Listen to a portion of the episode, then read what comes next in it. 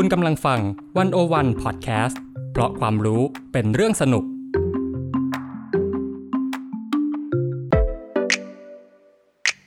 One O One In Focus เจาะไฮไลท์เด่น เศรษฐกิจสังคมการเมืองทั้งไทยและเทศโดยกองบรรณาธิการ The One O One dot World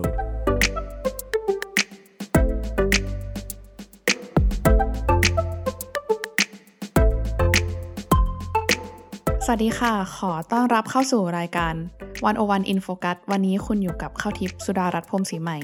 กองบรรณาธิการ The One O One dot World ค่ะ ค่ะ และเตย วจนาวรรลยางกูร บรรณาธิการ The One O One dot World ค่ะ ค่ะ เดือนมิถุนายนนะคะ เราอยู่ในช่วง Pride Month เดือนแห่งความภาคภูมิใจในความหลากหลายค่ะสัปดาห์ที่ผ่านมาก็มีการจัดงานบางกอกนฤมิต Pride นะคะ เป็นพาเหรดของเอ่อความหลากหลายทางเพศครั้งแรกในกรุงเทพ ท้องถนนนี่คือเต็มไปด้วยสีสันมากมายเลยนะคะ ซึ่งเร็วๆนี้ก็มีข่าวคราวว่าจะมีการพิจารณากฎหมายพรบสมรสเท่าเทียมที่เสนอโดยพักเก้าไกลค่ะ แต่ว่าล่าสุดก็มีการเลื่อนพิจารณาออกไปในวันที่ 15 มิถุนายนค่ะ ซึ่งก็มีการคาดการณ์กันว่าพรบสมรสเท่าเทียมอาจจะมีการพิจารณาเคียงคู่ไปกับพรบคู่ชีวิต ซึ่งตัวนี้เป็นของคอรมอนะคะ ที่เพิ่งผ่านร่างกฎหมายนี้ไปเมื่อประมาณ2-3วันที่แล้วค่ะ ทีนี้ก็ยังคงเป็นที่ถกเถียงกันอยู่ค่ะ ในเชิงรายละเอียดว่าในกฎหมายสองฉบับนี้ ยังมีสิทธิ์หรือว่าอะไรต่างๆที่แตกต่างกันอยู่ค่ะ เราก็เลยอยากจะมาเล่าเรื่องนี้เนาะแล้วก็อยากจะพูดถึงเรื่องสิทธิ์ต่างๆของชาว LGBT ว่ามีเรื่องอะไรบ้างที่เกิดขึ้นในสังคมไทย แล้วก็มีอะไรบ้างที่เราต้องคบคิดแล้วก็คุยกันค่ะ อันแรกที่เราอยากจะพูดถึงนะคะก็คือ เอ่อประเด็นของเรื่องพรบคู่ชีวิต และพรบ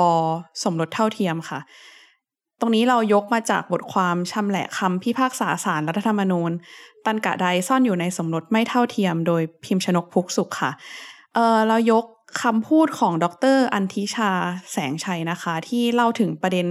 การแต่งงานของคนหลากหลาย ซึ่งจริง ๆ ถ้าพูดจริง ๆ แล้วในสังคมไทยเนี่ยมีการ พูดถึงและพิจารณาการร่างพรบคู่ชีวิตมา นานแล้วต้องประมาณปี 2555 ค่ะ ทีนี้การเคลื่อนไหวประเด็นนี้ในเวลานั้นนะเป็นเรื่องยากลำบากมาก เพราะว่าการเป็น LGBT ยังต้องหลบซ่อนอยู่ในมุมมืด ไม่มีพื้นที่ปลอดภัย เต็มไปด้วยการลดทอนคุณค่าศักดิ์ศรีความเป็นมนุษย์นะคะคือตอนนั้นยังไม่มีคุณหมอที่ออกมาบอกว่าเราเป็นมนุษย์เช่นเดียวกับคนอื่น ๆ ในโลก แถมก่อนหน้านี้ก็มีการตีตราในเรื่องของสุขภาพโรคภัยต่างๆ ทำให้คนกลุ่มนี้ไม่มีตัวตนในสังคมค่ะ ทีนี้กระบวนการต่อสู้เพื่อเรียกร้องประเด็นนี้เนี่ยมันก็เลยมีมาอย่างยาวนาน การแบ่งการเรียกร้องในเชิงกฎหมาย ก็มีการแบ่งออกเป็นสองฉบับใหญ่ค่ะ คือจากกระทรวงยุติธรรมแล้วก็จากภาคประชาชน มีเวทีระดมความคิดเห็นในหลายพื้นที่ ซึ่งการเคลื่อนไหวทั้งหมดเนี้ยในเวลานั้นก็คือปี 2555 นะคะ คือนับว่ามีความก้าวหน้าอย่างมาก แต่ว่ามันก็มีช่วงที่ drop ลงมา ดร อันทิชาใช้คำว่าล่มสลายลงในการรัฐประหารปี 2557 เลยค่ะ ทีนี้ภายหลังการรัฐประหารเนี่ยขบวนการ LGBT ในไทยก็เหมือนสังคมไทยโดยรวมคือแตกสลายเป็นสิ่งเสี่ยงจากอุดมการณ์ทางความคิดทางการเมืองที่แตกต่างกันนะคะ ก่อนหน้านั้นการมีครอบครัวของคนหลากหลายทางเพศเป็นแค่ความฝันไม่มีใครคิดว่าแบบโอ้โหจะมีโอกาสที่เป็นไปได้เลย หลายคู่จึงไม่กล้าคิดถึงเรื่องสร้างครอบครัวเลยค่ะ ดังนั้นพอ พรบคู่ชีวิตจากกระทรวงยุติธรรมหรือว่าพรบที่เราพูดถึงไปก่อนหน้านี้ที่ว่าผ่านคอรมอไปแล้วเนี่ย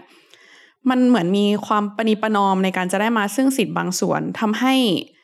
เอ่อชาว LGBT ที่ที่อยากสร้างครอบครัวคือเหมือนมีความฝันจะสร้างครอบครัวเนี่ยก็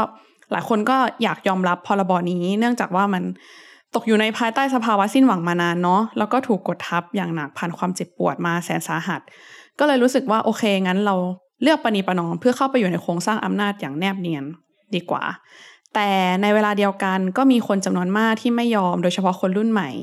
ที่ยุคสมัยนี้เขาก็เกิดมาพร้อมกับความรู้และชุดข้อมูลใหม่ๆ เรื่องเกี่ยวกับการเรียกร้อง ความเท่าเทียมและสิทธิเสรีภาพในทุกภาคส่วนคือไม่ได้อยากให้รัฐมอบให้เพียงอย่างเดียว แต่ว่าเขาก็มองเห็นได้ว่าอะไรบ้างที่เขาควรจะได้ ค่ะฟังดูแล้วที่จริงในคนที่อยู่ในขบวนที่ขับเคลื่อนเรื่องสิทธิความหลากหลายทางเพศเนี่ยค่ะบางส่วนเขาก็มีคนที่ยอมรับพรบคู่ชีวิตนะคะ อันนี้ดรอันทิชาเขาเขามีความเห็นว่ายังไงบ้างคะอืม คือจริง ๆ ดรอันทิชาก็มองว่าดรพูดเลยค่ะว่าส่วนตัวเหมือนอยากส่งสารไปถึงคนที่สนับสนุนพรบคู่ชีวิตว่าควรจะตอบคำถามให้ได้ว่า ยอมรับได้จริง ๆ หรือที่จะเป็นประชาชนชั้นสองผ่านการตีความของรัฐอีกที เพราะถ้าหากยอมรับได้จะเอาเหตุผลหรืออำนาจไหนไปตัดสินคนในขบวนการที่เรียกร้องสิทธิเสมอภาคคนอื่น ๆ เพราะอย่าลืมว่าอำนาจที่แท้จริงนะเป็นของประชาชนแบบ ทุกคนเท่าเทียมกัน เขาเลยมองว่า เออ เราควรที่จะส่งเสียงสิ่งที่เราต้องการให้ได้หรือเปล่า คือสิทธิที่เราควรจะได้อย่างครบถ้วนจริง ๆอะไรเงี้ยค่ะ แม้ว่าโอเค ระบบตอนนี้อาจจะไม่เอื้อก็ตาม ฟังดูก็น่าเศร้านะคะ เพราะจริงๆ หลายคนก็รู้ว่าไอ้พรบคู่ชีวิตเนี่ยมันให้สิทธิ์น้อยกว่าอืมสมรสเท่าเทียม แต่บางคนก็เออรับไปเหอะคือสู้อืมมานานแล้วเนาะไม่ไหวแล้ว ค่ะอืมค่ะ ทีนี้คือก็มีคนพูดว่าจริง ๆ คือมันเหมือนกับว่าพอมันเกิดประเด็นนี้มันก็เกิดจากการที่ว่ามีคนบอกว่าโอเค เรื่องสมรสเท่าเทียมอะมันไปแก้ประมวลกฎหมายแพ่งและพาณิชย์ ก็เลยมีข้อโต้เถียงว่า มันทำได้ยาก หรือเปล่าค่ะ ในในประเด็นนี้นะคะ ก็มีอาจารย์อภินพอติพิบูลศิลป์นะคะ อาจารย์ประจำศูนย์กฎหมายมหาชนนิติศาสตร์ธรรมศาสตร์ตอบไว้นะคะ ซึ่งอยู่ในบทสัมภาษณ์นะคะ ชื่อบทสัมภาษณ์ว่า สมรสเท่าเทียมสนทนากับอภินพอติพิบูลศิลป์เมื่อสารรัฐธรรมนูญไม่เคยและไม่ควรต้องเป็นพระเอกขี่ม้าขาว ซึ่งสัมภาษณ์โดยพิมพ์ชนกพุกสุขนะคะ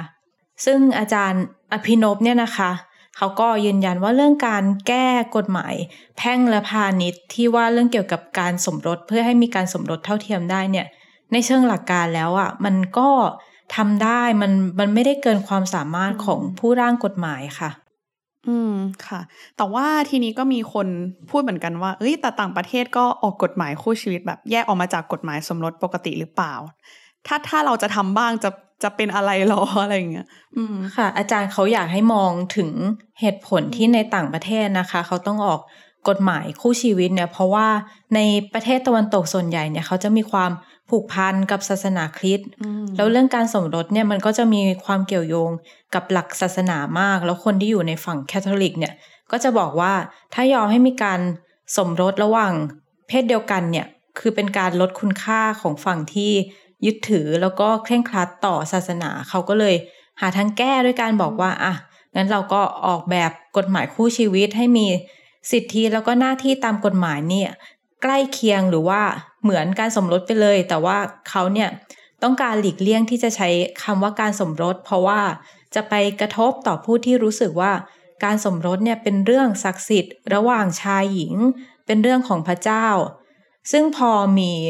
เรื่องคู่ชีวิตไปนานๆเนี่ยจนคนเริ่มเคยชินแล้ว สุดท้ายนะคะในหลายสังคมเนี่ยก็มักจะมีการออกกฎหมายให้การสมรสระหว่างเพศเดียวกันเนี่ยถูกต้องตามมาภายหลังอยู่ดีอืมแต่สำหรับที่ไทยนะคะ อาจารย์อภินพเนี่ยก็มองว่าเราเนี่ยที่คนส่วนใหญ่ในสังคมไทยที่นับถือศาสนาพุทธเนี่ยก็ไม่ได้เคร่งครัดเรื่องการสมรสขนาดนั้น ไม่ได้มีใครออกมาส่งเสียงดังว่า เราไม่ยอมรับการสมรสเพศเดียวกันหรือว่า เราไม่ได้มีการเดินขบวนต่อต้านเรื่องการสมรสเพศเดียวกัน ก็เลยไม่รู้ว่าเราจะเดินไปทางอ้อมทำไม ทางอ้อมที่ว่าก็คือเป็นการออกกฎหมายคู่ชีวิตใช่ไหมคะอืมค่ะซึ่งไทยเนี่ยเราก็ไม่เคยมีกฎหมายที่ไปห้ามกิจกรรมทางเพศของคนเพศเดียวกันอืมเหมือนในหลาย ๆ ประเทศทางยุโรปในอดีตนะคะ ที่ เขาเนี่ยเคยมีการตากฎหมายห้ามเป็นกฎหมายอาญาแล้วก็มีโทษจำคุกเลยนะคะสำหรับการจัดกิจกรรมหรือการทำอะไรของคนเพศเดียวกันนะคะค่ะ อืม คือถ้าพรบคู่ชีวิตเป็นทางอ้อมเนี่ยแล้วแล้วอาจารย์เขาคิดว่าทางตรงคืออะไรคะอาจารย์เขาก็ยืนยันนะคะว่าทางตรงที่พูดถึงเนี่ยก็คือ ร่างของพรรคก้าวไกลที่อยู่ในสภานะคะเขาว่ามันเป็นวิธีที่ตรงที่สุดแล้วค่ะ อาจารย์อภินมนะคะ เขาเคยไปร่วมประชุมแล้วก็ดูกฎหมายเกี่ยวกับเรื่องการสมรสเท่าเทียมหรือว่าเรื่องคู่ชีวิตต่างๆ เนี่ยแล้วเขาเห็นว่า เราควรจะแก้ประมวลกฎหมายแพ่งและพาณิชย์ไปเลย เปลี่ยนจากเรื่องที่การสมรสเนี่ยใช้คำว่าชายและหญิง เปลี่ยนให้เป็นบุคคลสองคน แล้วก็แทนที่จะใช้คำว่าสามีภรรยานะคะ ก็ใช้คำว่าคู่สมรสก็จะแก้ปัญหาทั้งหลายไปได้พอสมควร ส่วนพวกประเด็นยิบย่อยนะคะ ในร่างของพรรคก้าวไกลเนี่ยก็เขียนบอกเลยว่าให้คู่สมรสเนี่ยมีสถานะเหมือนสามีภรรยา แล้วก็ให้มีความหมายอย่างเดียวกัน แล้วก็ถ้ามีอะไรที่จะต้องแก้กันอาจารย์ก็บอกว่าก็เพิ่มไปในร่างนั้นได้ เพราะเวลาที่กรรมธิการส่งเรื่องไป แล้วก็ให้กรรมการกฤษฎีกาช่วยดูหรือว่าถ้ามีอะไรต้องเพิ่ม หรือว่ามีอะไรที่อาจขัดแย้งกับกฎหมาย ยิบยิบย่อยๆอื่นๆ เนี่ยก็เขียนลงไปได้ ถ้าทำแบบนี้ก็จะจบทีเดียวค่ะ อืมค่ะ ทีนี้จริง ๆ ก่อนหน้านี้ประเด็นเรื่องของกฎหมายเนี่ยมันมันมีอีกเรื่องหนึ่งที่เป็นที่พูดถึงกันก็คือการที่สารรัฐธรรมนูญมีคำวินิจฉัยออกมาว่าเอ่อการที่ชายหญิงสมรสกันมันถือว่าไม่ได้ขัดต่อรัฐธรรมนูญเนาะอาจารย์มีความเห็นในเรื่องนี้ยังไงบ้างคะอาจารย์เขาก็มองนะคะว่า การที่มีเอกสารคำวินิจฉัยที่มันเขียนเป็นทางการชัดเจนอย่างเงี้ยมันเป็นการตัดสินไปเรียบร้อยแล้วว่ากลุ่มเพศหลากหลายเนี่ยไม่ได้รับการยอมรับในประเทศไทย หรือว่าการที่มีการเขียนว่าแบบไม่อาจสร้างความผูกพันอันละเอียดอ่อนได้เหมือนคู่ชายหญิง เรื่องนี้นะคะนอกจากจะกระทบ จิตใจผู้มีความหลากหลายทางเพศ แล้วก็สะท้อนความไม่เท่าเทียมแล้วเนี่ย มันอาจจะกลายเป็นการสร้างความชอบธรรมในระยะยาว เช่น ถ้าหากว่าครูในโรงเรียนเนี่ยต้องเอาคำวินิจฉัยนี้ไปให้นักเรียนหรือว่านักศึกษาอ่านมันก็จะเป็นการสร้างความชอบธรรมในการบอกว่า เรายังไม่ควรสนับสนุนการสมรสระหว่างเพศเดียวกัน เพราะว่าจะเป็นภาระในระบบกฎหมายหรือเปล่าอะไรตามที่คำวินิจฉัยบอกนะคะ ซึ่งเรื่องนี้มันก็จะมีผลในวงกว้าง แต่ว่าอาจารย์เขาก็มองเห็นโอกาสนะคะว่า มันก็เป็นเวลาที่ภาคประชาชนเนี่ยจะต้องไปกดดันภาคการเมือง เพราะว่าอาจารย์เขามองว่าในเวลาไม่นานนะคะ ภาคการเมืองก็จะทนไม่ได้แล้วก็ต้องแก้กฎหมายให้สิ่งที่คนส่วนใหญ่ต้องการอยู่ดี ถ้ากลุ่มผู้ที่เรียกร้อง เรื่องการสมรสเท่าเทียมเนี่ยไม่เงียบเสียง อีกไม่นานการสมรสเท่าเทียมเนี่ยต้องมาถึง อาจารย์เขาบอกว่านี่เป็นเรื่องที่เสียงของประชาชนเนี่ย ต้องเอาชนะคำตัดสินของศาลได้ ถ้าเสียงมหาชนไปในทางเดียวกันหมด ว่าสังคมไทยเนี่ยพร้อมสนับสนุนเรื่องการสมรสระหว่างเพศเดียวกันเนี่ยศาลไหนก็ไม่กล้าขวางเพราะว่าบางทีเราก็อาจจะลืมไปนะคะ ว่าเราควรจะอยู่ในประเทศเสรีประชาธิปไตยที่ประชาชนเนี่ยต้องเป็นผู้มีอำนาจสูงสุด ผู้แทนของเราเนี่ยก็ต้องทำหน้าที่ให้สมกับเป็นตัวแทนของประชาชนด้วยค่ะ อืมค่ะ อันนี้ก็เป็นเรื่องของการสมรส ของชาว LGBT เนาะก็คือเราพูดถึงเรื่องสมรสเท่าเทียม ซึ่งจริง ๆ สิ่งนี้มันก็เป็นคือคล้ายว่าเป็นเพียงส่วนหนึ่งของสิทธิ์ของชาวเรื่องหนึ่งเนาะของชาว LGBT ถ้าถ้าเรามองภาพให้กว้างเนี่ยมันจริงๆมันมีหลายเรื่องมากเลยค่ะ ที่เราอาจจะต้องทำงานไปพร้อม ๆ กัน คือบางคนอาจจะมองว่าแบบอ้าวชาว LGBT บ้านเราก็ถือว่าจริง ๆ ก็มีสิทธิเสรีภาพมากแล้วหรือเปล่า เพราะว่า ถ้าเทียบกับประเทศอื่น ๆ ที่มีการทำร้ายกันบนท้องถนน หรือมีการออกมาต่อต้านกันอย่างจริงจังๆเนี่ยคือประเทศไทยถือว่าดีแล้วหรือเปล่าที่เรามีชาว LGBT ที่สามารถแต่งตัวเป็นเอ่อคนข้ามเพศได้หรือออกมาแสดงตัวตนได้ค่ะ ซึ่งสิ่งนี้ค่ะ ก็อยากให้ชวนไปลองฟังคำอธิบายของคุณโกโก้ค่ะ อันนี้เป็นบทสัมภาษณ์ที่ชื่อว่าสนทนาว่าด้วย transgender และนางงามในสังคมไทยกับโกโก้กวินตราเทียมใส หญิงข้ามเพศที่อยากเปลี่ยนสังคมไทยให้เท่าเทียม โดยสุภาวันคงสุวรรณนะคะ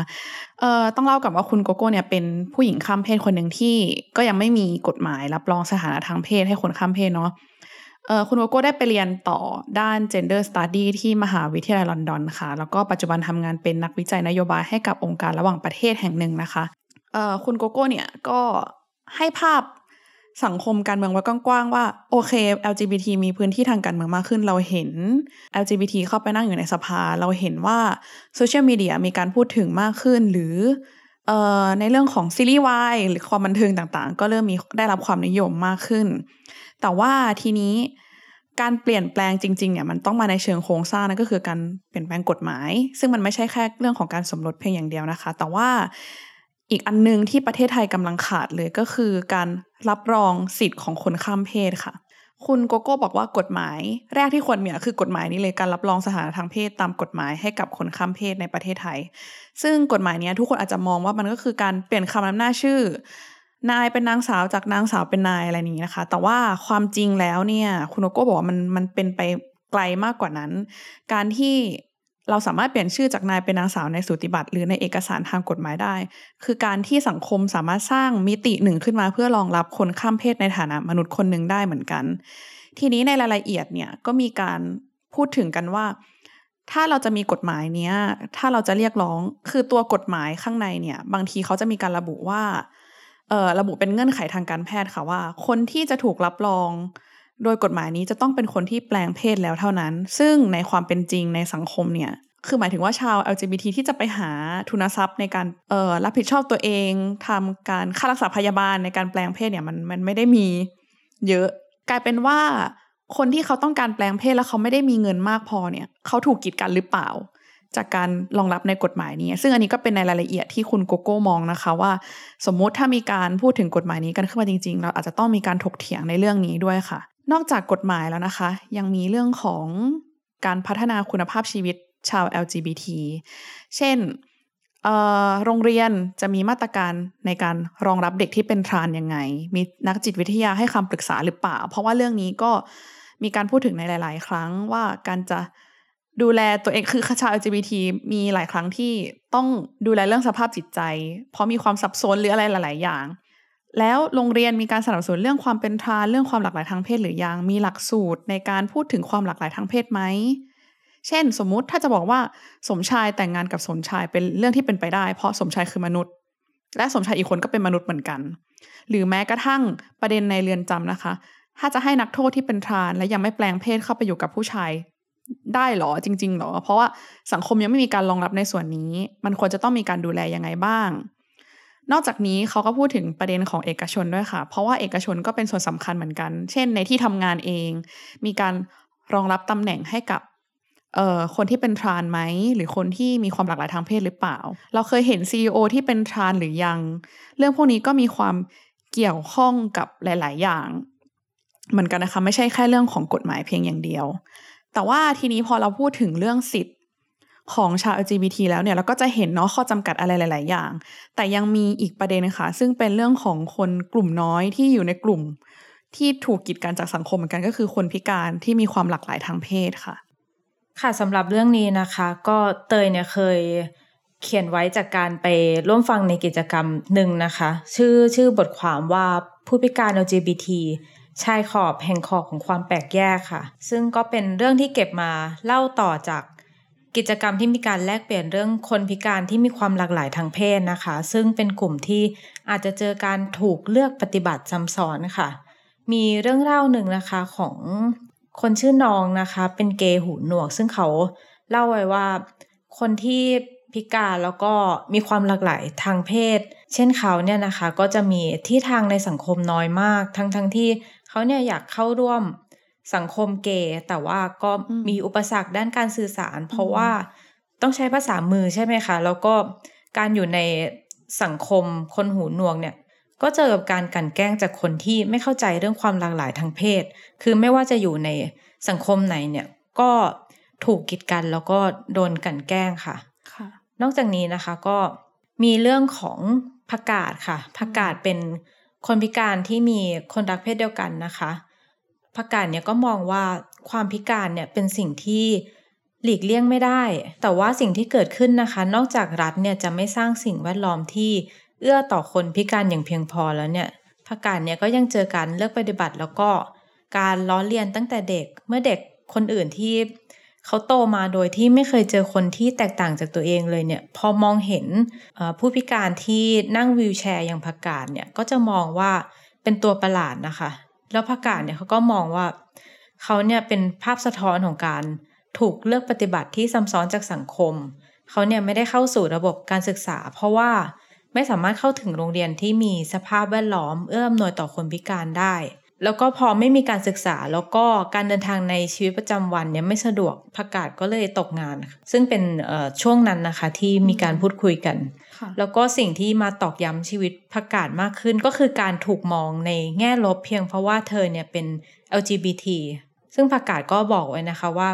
คนพิการที่มีความรักเนี่ยคนก็มองว่าไม่เจียมตัว ยิ่งชอบคนเพศเดียวกัน เขายิ่งมองเราแตกต่างเข้าไปอีก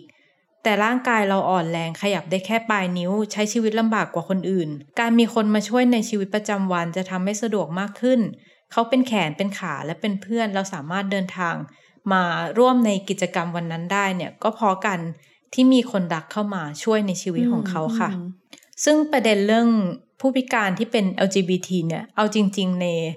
กระทั่งในกลุ่มนักกิจกรรม